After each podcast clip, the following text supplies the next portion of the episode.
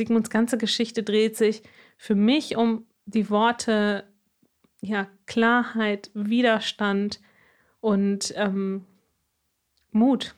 Ich habe immer fast das Gefühl, ich erzähle einen Hollywood-Film, weil die so unglaublich ist, dass man sie kaum glauben kann. Ja, sie ist, ist irgendwie unglaublich.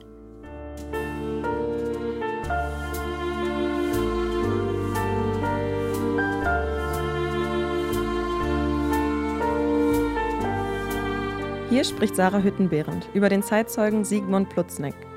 Sigmund ist 1924 in Bergin in Polen geboren und 15 Jahre alt, als die Nationalsozialistinnen am 4. September 1939 in seine Heimatstadt einmarschieren. Daraufhin ändert sich sein Leben komplett. Er hat Sarah seine Geschichte erzählt. Damit ist sie zu seiner zweiten Zeugin, seiner Zweitzeugin geworden. Und heute teilt sie Sigmunds Geschichte und ihre Eindrücke mit uns. Mein Name ist Bernadette Cendina und das ist die erste Episode von Geschichten, die bleiben, der Podcast von Zweizeugen e.V. Ich habe selbst einfach ja, so eine tolle Begegnung mit ihm gehabt, dass ich fast gar nicht zurückhalten kann, von ihm zu erzählen. Sigmund habe ich kennengelernt, 2014 äh, war das, glaube ich. In Frankfurt hat er da gelebt, in einer sogenannten Seniorenresidenz. Ganz spannender Ort. Da haben jüdische alte Menschen, christliche alte Menschen zusammengewohnt. Das war ein Ort der Begegnung. Und er stand da an diesem Altenheim, die Türen gingen auf und hat mich und äh, da waren eben zwei andere junge Frauen noch dabei, hat uns so mit ganz offenen Armen begrüßt. Ähm, ja, mit, mit so einer Wärme und so einer Offenheit, ein bisschen spitzbübisch auch. Muss ich mal dran denken, das Erste, was er gemacht hat, ist uns durch diese Seniorenresidenz zu führen, mit ein, zwei Umwegen. Und im Nachhinein ist dann rausgekommen, dass er einfach sehr stolz allen zeigen wollte, was er für schmucken jungen Besuch hat. ich erzähle unglaublich gerne von Sigmund, weil die Geschichte in so ganz vielen kleinen Momenten einem zeigt, dass die Überlebensgeschichten der ZeitzeugInnen gar nicht so weit weg von unserem Alltag ist. Und Sigmund war, ja, ist als ganz normaler kleiner Junge groß geworden. Er hatte zwei ältere Schwestern. Die beiden Eltern haben in einem Textilgeschäft gearbeitet in Beijing. Das ist eine Stadt in Polen, relativ nah damals an der damaligen deutschen Grenze. Und hat erzählt, ja, wir sind zum Beispiel nie als Familie zusammen in Urlaub gefahren, weil irgendwer immer im Geschäft sein musste. Und in Beijing war zum Beispiel von den ungefähr 40.000 Einwohnern gut 27.000 jüdisch. Das heißt, für ihn war, waren jüdische Kinder, jüdische Familien eher Alltag oder eher die Normalität. Und eine Sache, die er mit so einem Grinsen, seiner Spitzbübigkeit erzählt hat, ist, seinen Eltern war Bildung unglaublich wichtig. Damals war das so, dass man vielleicht die ersten vier Klassen gemacht hat aber bezahlt hat, wenn die Kinder zum Beispiel aufs Gymnasium gehen sollten. Und er sagte, das hat äh, von den Kosten her ungefähr ein Monatsgehalt von einem Beamten bedeutet, ein Kind für einen Monat in die Schule zu schicken. Und er, aber auch seine beiden älteren Schwestern sind aufs Gymnasium gegangen, wofür die Eltern, glaube ich, alles hinten angestellt haben. Und er hat für sich dann nochmal so resümiert, für meine Eltern war Bildung alles. Und hat wieder so ein Zitat gebracht, denn Dir kann, man kann dir alles nehmen, nur deine Bildung, die bleibt dir und die kann dir keiner wegnehmen.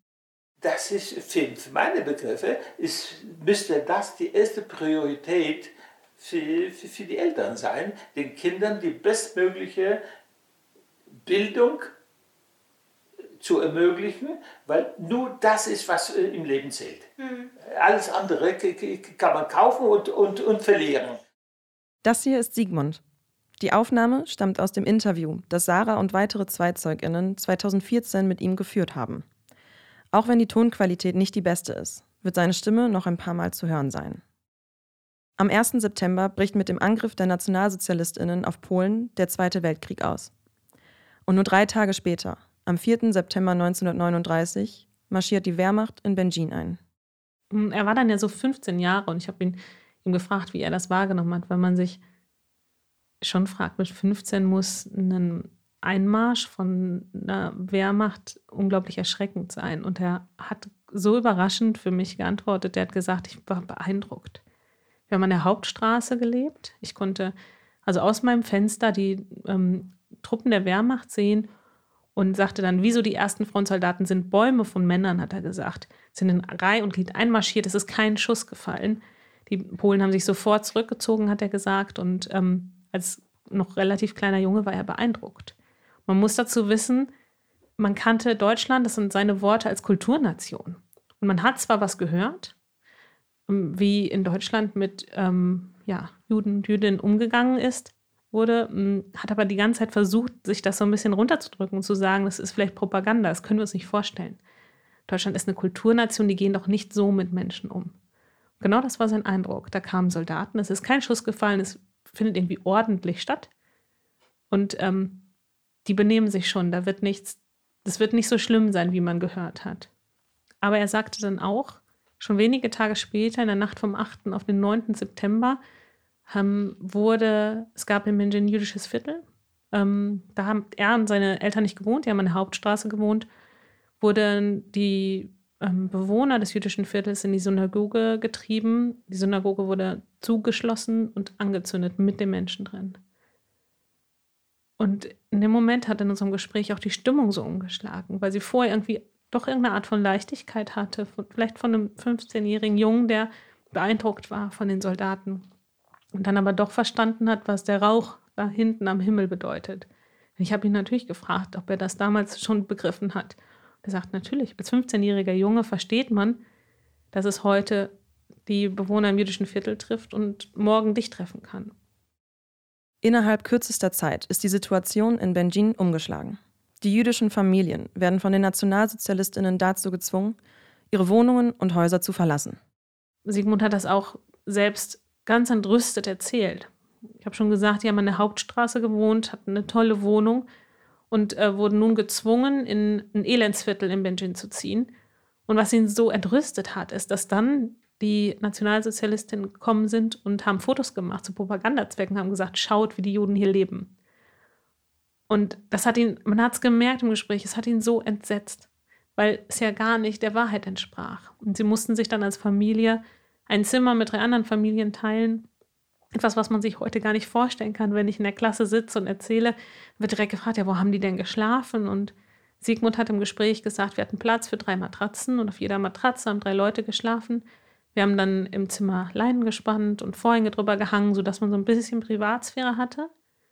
Aber tatsächlich war ganz, ganz schnell die Atmosphäre, das Leben vollkommen anders. Wir durften die Hauptstraße nicht benutzen, wir durften nicht in den Park gehen, wir durften nicht auf der Bank sitzen, wir durften nicht den Ort verlassen. Alles, was nicht ausdrücklich erlaubt war, war verboten. Natürlich war das Erste, was verboten wurde von den Nazis, Bildung. Man durfte nicht mehr zur Schule gehen. Und trotzdem haben die Eltern von Sigmund und von anderen jüdischen Kindern es geschafft, so eine Art Untergrundunterricht zu organisieren. Sigmund hat gesagt, ich habe mir die ähm, Bücher und Hefte in den Hosenbund gestopft und durch die Straßen geschmuggelt, weil man durfte nicht damit erwischt werden. Und so habe ich weiterlernen durften. Aber das, die wichtigste Lektion dabei von meinen Eltern war eigentlich, dass ich Widerstand leisten muss, Widerstand leisten darf. Und er hat aber auch gesagt, und daher kommt das Wort Klarheit, wenn ich an ihn denke, uns war ganz bewusst, in was für einer Situation wir sind. Wir waren 40 Kilometer von Auschwitz. Uns war allen bewusst, dass die Züge voll hinfahren und leer zurück. Wir wussten ganz genau, was Auschwitz bedeutet und äh, wenn, nach, wenn nach Auschwitz kommt, äh, dass die ganzen äh, Märchen über die Umsiedlung nur Märchen sind. Mhm. Auschwitz bedeutete langsamer oder, oder schnellen Tod. Aus. Nach und nach sind Nachbarn verschwunden, sind abgeholt worden. Und in dieser Klarheit hat er gesagt, ich hatte nur einen Ausweg und das war mir die ganze Zeit bewusst. Entweder gehe ich in den Widerstand und kämpfe dagegen oder ich werde irgendwann auch eingesammelt. Und natürlich sitzt man ihm gegenüber mit großen Augen und denkt sich, als 15, damals vielleicht 17-jähriger Junge, wie viel Mut braucht das? Und er hat dann so trocken gesagt, weißt du, wenn du nichts verlieren kannst, dann kannst du eben auch alles riskieren oder sehr leicht alles riskieren. Und das war dann tatsächlich seine Reaktion. Er hat in, einem, in einer Jugendorganisation, eigentlich so ein bisschen wie vielleicht man das von den Pfadfindern kennt, ähm, da ist er gerne hingegangen und diese Organisation hat sich während ähm, das Ghetto in Benjin war zu einer Widerstandsorganisation entwickelt und da ist er mit reingegangen. Und er sagte, wenn man überleben wollte, ähm, oder wer hatte die Chance zu überleben, ne? man musste jung sein, man musste fit sein, man musste noch Lust aufs Leben haben, man musste ein paar Sprachen kennen Und genau das fand sich in dieser ähm, Jugendorganisation. Und mit denen hat er sich dann angeschlossen und die haben an irgendeinem Punkt gesagt, okay, wir merken, das Ghetto hier wird liquidiert. Unsere einzige Chance ist jetzt tatsächlich in den Untergrund oder in den Widerstand zu gehen. Das haben sie gemacht. Was braucht man denn, um in den Widerstand zu gehen? Man braucht Waffen. Hatten sie nicht. Das heißt, sie haben sich tatsächlich über ähm, kleine Raubzüge, über Einbrüche Waffen besorgt. Und man braucht, und das ist das Wichtigste, was sich durch seine ganze Geschichte zieht, Kontakte. Es bringt nichts, irgendwo rauszukommen oder gegen den kämpfen zu wollen, wenn du nicht weißt, wem du vertrauen kannst. Und ähm, sie hat einen Kontaktmann, der diese ganze Gruppe von ungefähr 60 jungen äh, Männern und Frauen ähm, den polnischen Widerstand ja, zuführen sollte. Er hat immer in Zehnergruppen nachts die Leute in den Wald geführt, wo man einen Widerstand treffen sollte. Und Sigmund hat, ähm, war Teil von dieser Gruppe und hat eben darauf gewartet, dass sie auch mitgenommen würden. Und an dem Abend, bevor er dran gewesen wäre, kam einer aus der Gruppe, die am Abend zuvor in den Wald geführt wurde, zurück ähm, und hat Sigmund das Leben gerettet, weil er gesagt hat, das ist ein Hinterhalt. Der, Mann, der Mann, dem ihr vertraut, der führt euch in den Wald und dort stehen, steht die Gestapo, stehen Nazis und es werden alle erschossen. Er ist da nur rausgekommen, weil er sich totgestellt hat. Das war im Jahr 1941. Da war Sigmund 17 Jahre alt. In dem Moment hat Sigmund begriffen, dass er nicht kämpfen und sich opfern möchte, sondern dass er überleben will. Das bedeutet für ihn Flucht aus dem besetzten Polen. Und das, was man heutzutage sich kaum vorstellen kann, ist, dass tatsächlich damals Ausweisdokumente relativ einfach im Vergleich zu, ähm, zu fälschen sind. Und Sigmund sagte, ich war ganz gut darin zu zeichnen. Ich konnte gut Stempel fälschen. Und so haben sie sich einmal als ähm, polnische Landsleute ausgegeben und im nächsten Land als rumänische Juden und im nächsten Land wieder als ähm, ja, ganz andere Identitäten. Und ähm, sie sind tatsächlich von Polen zunächst nach Wien geflohen, sind da in den Untergrund oder waren gezwungen, in den Untergrund zu gehen, weil eine Gruppe aufgeflogen und verhaftet wurde. Und er sagte auch, das war die schlimmste Zeit für ihn. Man muss sich vorstellen, Sie sind aus dem Ghetto geflohen im August in Polen, relativ warme Jahreszeit und konnten ja nicht Koffer mitnehmen, weil wenn man nicht auffallen will, kann man nicht mit einem Koffer durch die Gegend laufen, wenn man auf der Flucht ist. Das heißt, sie sind in Wien im, ja, im November gewesen, ne, bei Graden um Null und hatten kein Dach über dem Kopf. Und dort zu überleben war, ja, er sagte fast schier unmöglich. Er weiß es bis heute nicht, wer das überlebt hat. Und ähm, wenn ich jetzt darüber nachdenke, wie kann man im Untergrund überleben, dann ist das Wichtigste erstmal nicht aufzufallen. Wenn ich aber kein Dach über dem Kopf habe und keine Möglichkeit, irgendwie mich zu säubern, mich zu waschen, ähm, ja, dann falle ich sofort auf. Und was haben sie gemacht? Er sagte, wir haben äh, entdeckt, es gibt in Wien Toilettenhäuschen, die man eben öffentlich besuchen darf. Und zu vier, fünf jungen Männern sind sie da morgens um vier, als das Toilettenhäuschen aufgemacht hat, sofort hin, um sich zu waschen, um sich herzurichten. Denn er sagte, damals war die Mode, dass man keinen Bart trug. Das ist so eine einfache Sache, an die man heute, glaube ich, kaum denkt. Aber wie schwierig muss es sein, ohne Dach über dem Kopf sich immer zu rasieren, sodass man eben unauffällig und ordentlich aussieht. Und er sagte, die Toilettenfrau, die dort äh, das Toilettenhäuschen ähm, ja, geöffnet hat und dort vor Ort war, hat natürlich sofort gemerkt, dass das kein normaler Gast ist, der sich mal eben erleichtert. Das ist ein Riesenrisiko gewesen, weil die Toilettenfrau hätte auch die Möglichkeit gehabt, sie an die Gestapo, an die Nazis zu verraten. Er sagte aber, das hat sie nicht gemacht, denn wir sind wiedergekommen und wiedergekommen und eines Tages, ich habe schon gemerkt, nach drei Monaten war meine Rasierklinge relativ stumpf, lag auf diesem kleinen Absatz vor dem Spiegel eine Rasierklinge. Und er sagte, es muss diese Toilettenfrau gewesen sein. Und sie muss gemerkt haben, dass wir in Not sind. Und sie hat sich diese Situation nicht zunutze gemacht, sondern sie hat uns geholfen. Und er hat dazu gesagt, um jemandem in Not zu helfen, muss man keine Titel, keine Diplome haben, man muss nur ein Herz an der richtigen Stelle haben. Das geht mir unglaublich nahe, wenn ich das ähm, so wiedergebe weil ich mich so angesprochen fühle. So oft, glaube ich, vergessen wir im Alltag, dass, wie viel Macht wir haben, jemand anderes was Gutes zu tun. Wenn ich mir vorstelle, Sigmund Plutznig mit fast 90 Jahren erinnert sich an diese Frau. Ich glaube, ein Beruf von einer Toilettenfrau ist nicht das, wo man denkt, da habe ich großen Einfluss. Und doch hat diese Frau damals sein Leben komplett verändert, sodass er sich Jahre später noch daran erinnert, sodass er jedem und jeder von dieser Frau erzählt. Eigentlich ist sie seine, die Heldin seines Lebens.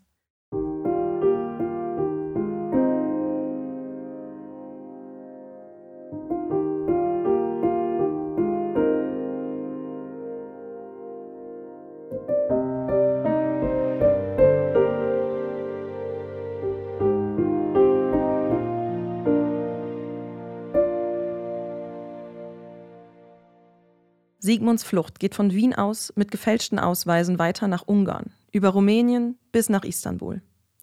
In der Türkei angekommen, ist er im Jahr 1944 in Freiheit. Ich habe mich dann gefragt, wie er sich gefühlt hat und habe natürlich erwartet, dass er gesagt hat, oh, das war so eine Erleichterung und ach, ich habe durchgeatmet und er hat dann gesagt, ja, was, was glauben Sie? Ich habe natürlich an meine Familie gedacht. Ich habe in diesem Krieg 35 Menschen meiner Familie verloren. Nur mein Vater hat überlebt. Und natürlich hat er als junger Mensch sich frei gefühlt. Die ganze Gruppe ist weiter nach Israel geflogen. Er sagt, ich habe zwei Jahre in einem Kibbutz verbracht und es waren zwei der schönsten Jahre meines Lebens. Aber natürlich habe ich nach Überlebenden gesucht und habe ja am Ende 46, also knapp zwei Jahre nach Kriegsende, erfahren, dass mein Vater noch lebt. Und das hat ihn tatsächlich bewogen, wieder aus Israel zurückzukehren und hat ähm, dann mit seinen Worten versucht, äh, seinen Vater aus Polen rauszubekommen, weil er einfach gesagt hat, da war Antisemitismus nicht weg, bloß weil der Krieg verloren und die Nazis offiziell nicht mehr da waren. Und hat das geschafft und hat sich dann aber entschieden, nicht mit seinem Vater nach Israel weiterzureisen, sondern er hat gesagt, ich war jung und ich wollte leben und wenn nicht, jetzt mit Mitte 20. Und wo ist er dann hingereist? Natürlich nach Paris.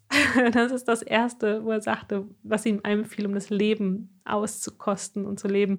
Als 23-Jährige, der, der noch nie das Leben von der Sonnenseite erlebt hatte, ist man lebenshungrig mhm. und äh, man, man will noch was erleben und was sehen und was genießen.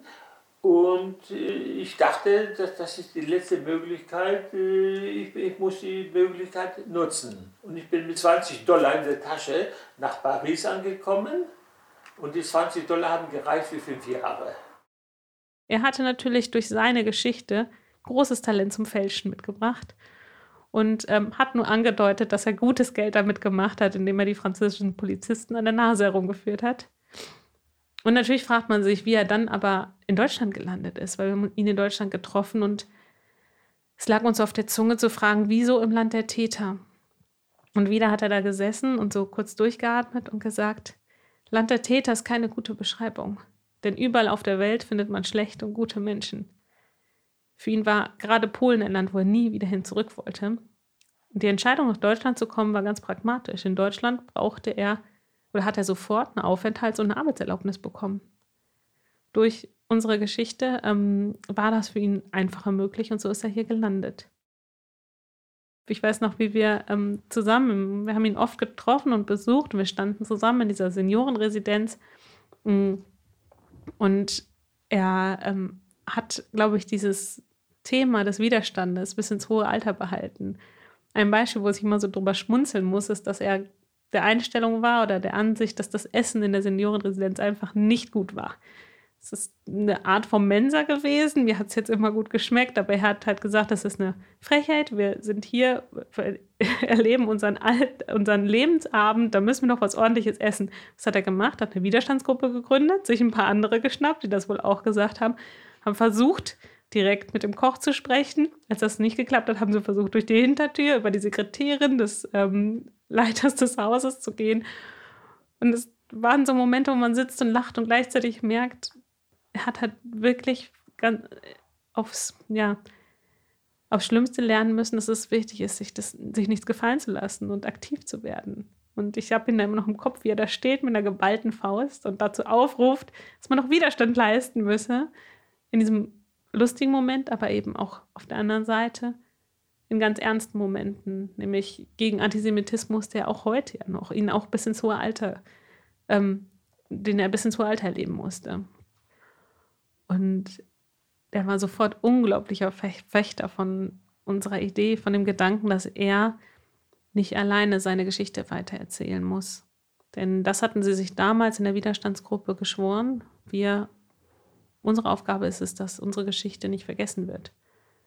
Und nun sitzt er dabei als 90-Jähriger und wer soll seine Geschichte weitererzählen? Und er war unglaublich begeistert, uns zu treffen und ähm, zu wissen, dass wir seine Geschichte vielleicht aufnehmen und irgendwann, so wie jetzt hier, nochmal weitererzählen.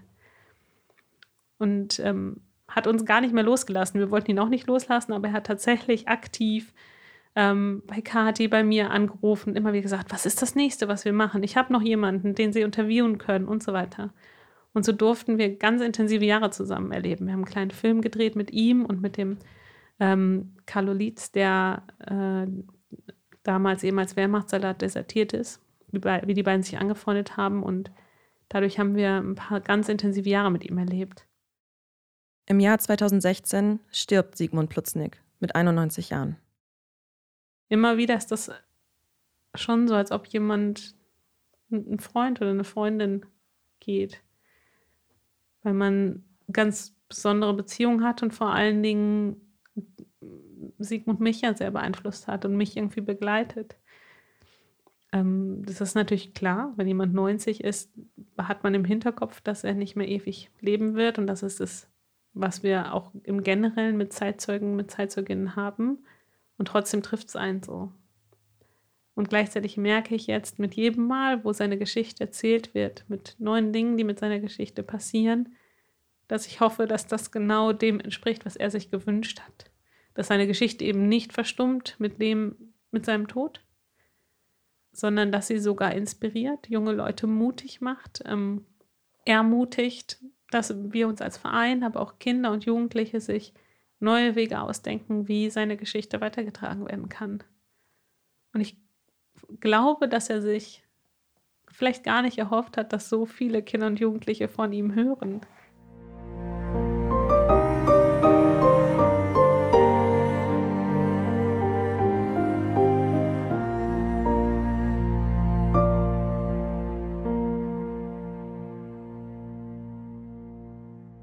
Sarah und viele andere von uns Zweitzeuginnen erzählen Sigmunds Geschichte an Schulen und laden Schülerinnen dazu ein, seiner Familie einen Brief zu schreiben. Einen dieser Briefe an Sigmunds Sohn Michael hat Sarah uns hier mitgebracht. Lieber Michael, ich stelle mich kurz vor. Mein Name ist Jara. Ich bin 16 Jahre alt und besuche die 9. Klasse. Ich bin selber erst seit fünf Jahren hier in Deutschland. Wir sind von Syrien nach Deutschland geflüchtet, um hier ein besseres Leben zu leben. Ich möchte Ihnen erstmal mein Beileid ausdrücken für den Tod Ihres Vaters. Heute hat uns eine nette Zweitzeugin die Geschichte Ihres Vaters erzählt. Wäre Ihr Vater noch am Leben, würde ich ihm sagen, wie sehr es mir leid tut, so etwas erlebt zu haben. Ich finde, kein Mensch sollte so etwas als Teil seines Lebens haben. Die Geschichte hat mich sehr berührt. Ich hoffe, dass es nie wieder zu so etwas kommt. Ich wünsche Ihnen ein langes, schönes Leben. Möge Gott Sie beschützen. Liebe Grüße, Jara. Ich bin manchmal immer noch erstaunt, dass das, also was man bewirken kann, weil ich meine, zwei Zeugen ist auch als Studentenprojekt entstanden von zwei, die sich angeschaut haben und dann irgendwann fünf, die sich angeschaut haben und gesagt haben, boah, sind das berührende und inspirierende Geschichten. Aber dann dazu sitzen und zu merken, dass das irgendwie funktioniert, dass man damit natürlich nicht wie die Zeitzeugin selber, aber Kinder ein Stück weit berühren kann, ihnen einen Zugang zur Geschichte ermöglichen kann, den sie vielleicht nicht so aus den Geschichtsbüchern bekommen und ihnen ja ein Stück weit Mut zu machen, dass ihre Worte was wert sind. Weil ich merke immer, wie, also ich merke, wie berührt ich selber bin, aber auch wie andere Erwachsene, andere, ja vor allen Dingen die Überlebenden selber, von diesen Worten von Kindern und Jugendlichen berührt sind. Also im besten Fall hört einfach, hören tausende Millionen von Leuten die Geschichte von Sigmund und haben ja ein Stück weit sich berühren lassen, haben Lust, die Geschichte zumindest zu erinnern, aber vielleicht auch wem anders zu erzählen. Ähm, und fühlen sich ein Stück weit auch ermutigt, dass sie selbst was ändern können in ihrer Umgebung. Und vielleicht gar nicht so hilflos den Ungerechtigkeiten oder Problemen, die sie sehen, gegenüberstehen.